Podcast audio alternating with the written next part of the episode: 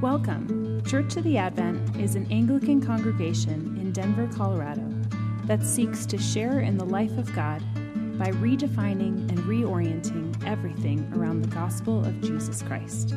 We hope you are challenged, encouraged, and moved closer toward the gospel by this week's message. Saying that we're concluding Acts is a bit inaccurate, isn't it? Because while the, the book, the writing of Acts has ended, we are the church and we continue, don't we? We still offer the acts of believers in Christ's name and indwelt by the Holy Spirit of God. I remember the very first time I read the book of Acts, it was about 40 years ago. I had just returned to our father. I'd been a bit of a prodigal daughter, maybe more than a bit. And the life group that we were a part of was going to study Acts in the fall. So I read Acts that summer, and I have to tell you, I was pumped.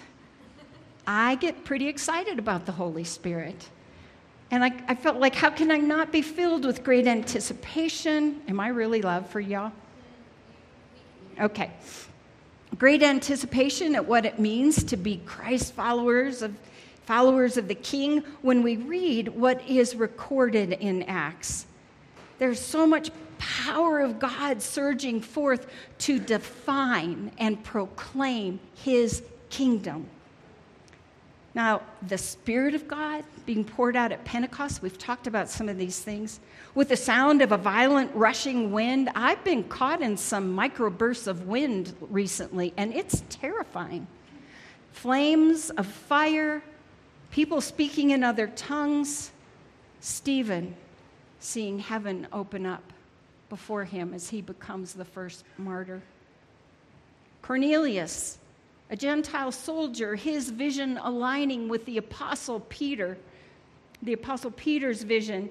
Peter, who is just beginning to understand that the kingdom of God is not geographic or nat- national, but a spiritual kingdom. Peter's just beginning to understand that the Creator God is not just for the nation of Israel, but for the whole world. And what stood out to me more than anything that summer as I read Acts was the presence of the Holy Spirit.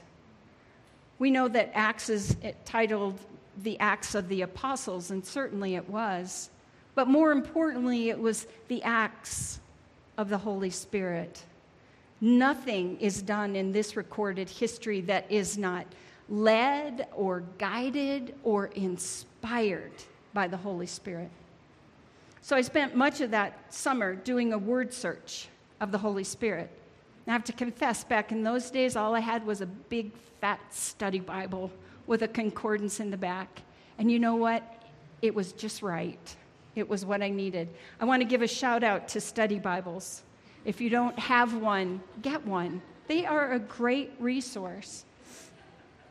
You can add all the other commentaries later.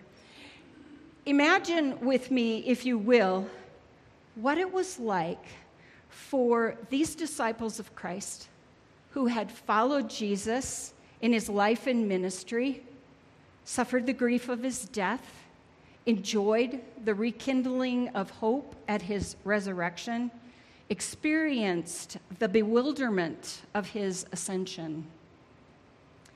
When we join these disciples at the beginning of Acts, they are waiting. They are sitting in a room and waiting for the promised Holy Spirit. Can you imagine if we were, this is us, we're waiting in the room, and that wild rushing wind comes through, and tongues of fire start to form on each other's head, and we start to speak out, praising the Lord in languages we didn't even know we could talk in? And this is the beginning of the processing of next steps of being the church. Here we are 2,000 years later. And we greatly benefit from those who have gone before us, who have marked out the way of what it looks like to follow Christ. Let me skip ahead in this series to Deacon Stephen and Deacon Philip. We've heard about both of them in this series. And they both play significant roles in spreading the spiritual kingdom of Jesus. I want to share with you a seldom reported historical fact that at this stage of the church, there are only apostles and deacons. Yes, there are disciples, there's the laity, but on staff, you've got apostles and deacons. There are no priests yet, and the title bishop has yet to be conferred on an apostle. So consider with me, if you will, the ancient holy order of deacons. Deacons who represent the servanthood of Jesus,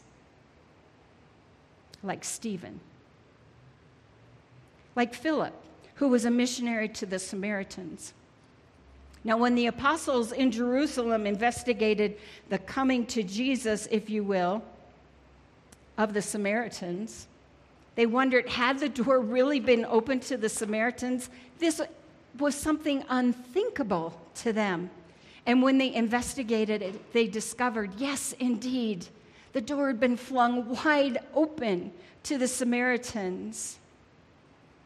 We are told that what we read in Scripture in this text is a result of the martyrdom of Stephen. And we will see that the gospel is not only for Jews and Samaritans, Samaritans, but the whole world, every nation.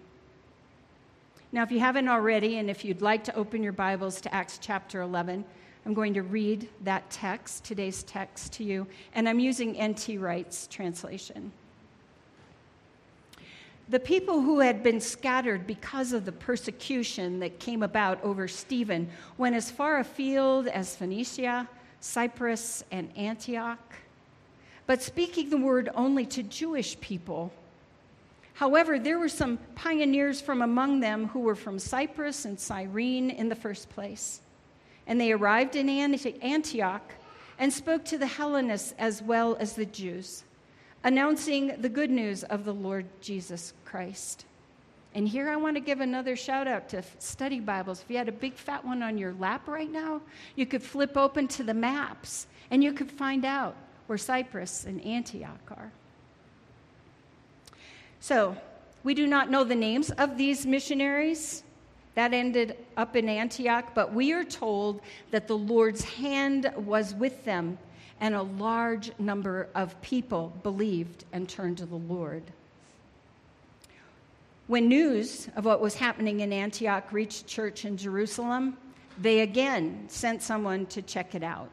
This time they didn't send an apostle, they sent Barnabas to find out what was going on. Barnabas arrives and he's, he determines that yes, the grace of God was present among them, and he encouraged them to stay firmly loyal to the Lord from the bottom of their hearts. Now, Barnabas wasn't sent just to check it out, to see is this actually something that, that God is up to. He was sent to disciple this group of people. And he gets there and he realizes he needs help. So he goes to Tarsus, he gets Paul, they come back, and they disciple this group of people for a year. Now, this is an interesting gathering of people. They are from every other religion, every other nation, every other race, and they wouldn't naturally hang out together. That in itself is pretty noteworthy. But now they have one thing in common they have all begun following King Jesus, Jesus the Christ. And, it, it, and so it is that here in Antioch, believers in Jesus were first called Christians. There's more to know about that, but I'm not going to take the time to tell you today. Um, Barnabas, Barnabas brings with him a much needed depth of love. In verse 24, we're told that Barnabas was a good man. He was full of the Holy Spirit and faith. His name means encourager, son of comfort, a much needed gift among us. There is a gentle, safe quality about a person who has the gift of encouragement. One of the very most encouraging people we have, I believe, in our midst. Kind of glad she's on vacation. I didn't ask. Gift the Holy Spirit has bestowed on her. It isn't even a conscious effort on her part. It simply is who she is because of how the Holy Spirit has equipped her. I've never walked away from a conversation with Jenny that I have not been encouraged. I hope this doesn't put a whole new demand on her life. Tim Keller says encouragement is a sympathetic, loving insistence on the truth, a mixture of truth and love. Let me repeat that. I think it's a really good definition of what encouragement is. Encouragement is a sympathetic, loving insistence on truth, a mixture of truth and love. Now, Barnabas encouraged the Christians at Antioch to remain true to Jesus from the depths of their heart, and that is key to encouragement. To point us to Jesus is to encourage us. Keller says that we cannot grow unless we are in the soil of encouragement. And he offers some warnings about encouragement. He says that we cannot surround ourselves with people that are so cowardly that they just affirm us, nor with people who are so impatient that they hand out advice too quickly. While I think some among us have been gifted with the gift of encouragement, and even that in varying degrees, most of us, myself included, have to work at it. We either need to take our tenderness and mold it into some useful directness, or we need to take our impatient desire to just get things done and offer it to the Lord, to ask Him to make it something peaceful and useful in the body. We live in a culture that tends not to be able to keep truth and love together very well. There seems to be an imbalance of being overly long on truth and short on love, or short on truth and long on love. In our culture at large, and even in our own tribe of Christ followers, much of our self esteem comes from following our dreams and desires, and we want them all affirmed. And some of them should be. The broader culture, is always luring the church into loving and affirming their desires. I sometimes look around and realize our compassion, our tenderness towards affirming desires popular in the culture, have caught us like frogs in a pot of water that hasn't yet begun to boil, but the heat is being increased, and at some point we will find that we are dying, that we are not living in truth and love. We're simply too tender hearted to, to walk in truth as well as love. To love does not always mean to give consent. Encouragement is not an investigation, firing away with questions at the person who is sharing with us as though they've never taken the time to think about their own life. Encouragement also does not mean a flowery bouquet of words saying, everything's fine. Nor does encouragement come in the form of a drill sergeant saying, Well, I think you should do this, and then I think you should do that, and then report back to me how it all works out for you. And encouragement is most definitely not a judge. You did what? An encourager is transparent about their own struggles, but not so much so that the conversation becomes all about them. This is true in many aspects of being church. I naturally think of prayer ministry. When we pray for others, we need to listen, love, and pray. I often say in prayer training if you remember nothing else about praying for others than to listen, love, and pray, You have all the tools you need. Listening to the person who is speaking to you, listening for the Holy Spirit, loving the person you will be praying for, and then praying. Never making the time about ourselves, even if we've had similar circumstances. We are to go to our Father together and make our requests known. Encouragement is like that also. Encouragement is the place where the truths of heaven meet the hard realities of earth. And then we kneel before the Father.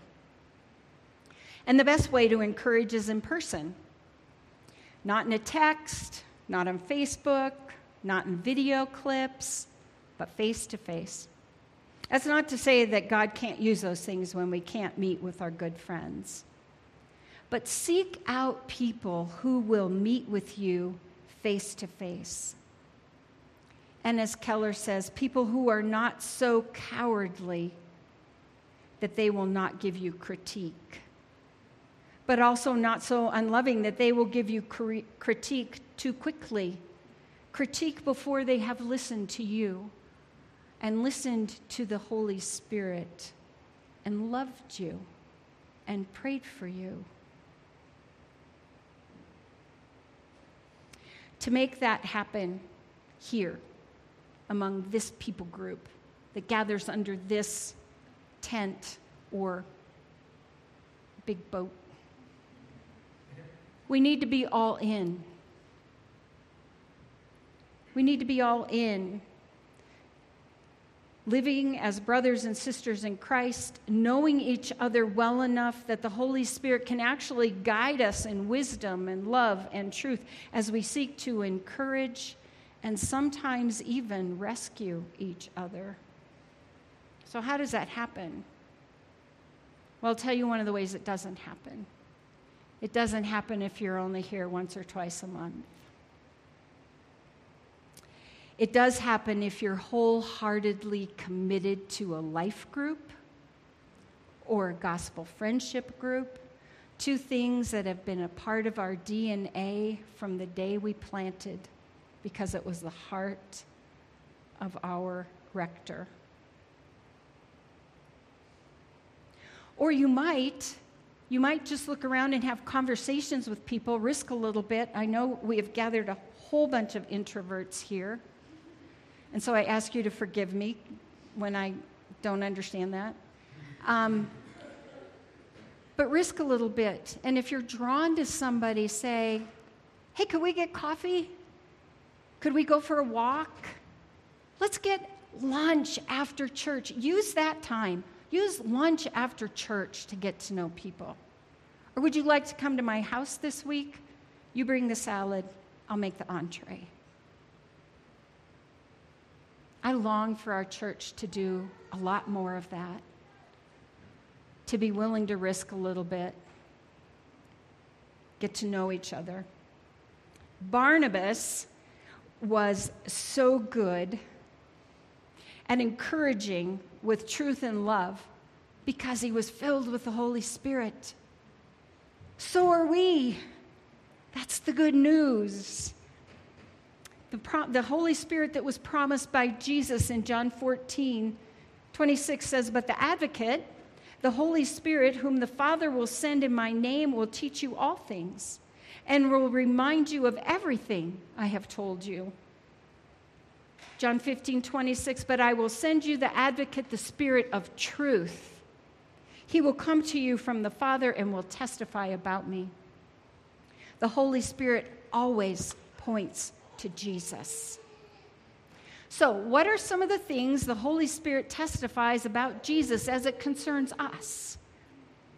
You see, both Jesus and the Holy Spirit are advocates. Jesus sits at the right hand of the Father and advocates for us. Some of you are advocates in court, so you know what that means. He prays for us. One of my very frequent prayers is to say, Jesus, please show me how to pray what you are praying for my country, for my state, for my church, for my family, for me. Help me to join you in that. And the Holy Spirit speaks to us for us, to guide us, to encourage us, to inspire us, and of course, to bring glory to Jesus. That's his greatest mission. So the Holy Spirit might say some things to us like this. Excuse me if I use us and you interchangeably. I kind of struggled with this. The Holy Spirit might say to us, Remember what Jesus has done for you. Remember how he loves you. Remember that you are righteous because of Jesus. Remember that you are beloved of the Father. Remember you are valuable. You have been purchased with the most precious blood of Jesus Christ. And then the Spirit might say, and because all of those things are true, why are you so upset? Why are we so insecure? Why are we so worried about reactions from people and things they might say or invitations that don't come? Why do we worry about the loss of possessions or worldly power or comfort or control or control? You have Jesus and He is truly all you need. He would remind us ground your identity in Jesus Christ and not in what you thought you would be or should be or want to be because someone else is. Just in Jesus. Just in Jesus. The idea is that we will be like Barnabas, full of the Holy Spirit and faith that we will get rid of unhappiness and self doubt, and then we can become encouragers, encouraging others with the encouragement we have received. Listen, listen, love, pray, encourage. In the name of the Father, and the Son, and the Holy Spirit. Amen. Thanks for listening. We encourage you to take a moment to reflect on what God might be saying to you through what you just heard. For questions, additional information, and resources, please visit adventdenver.com.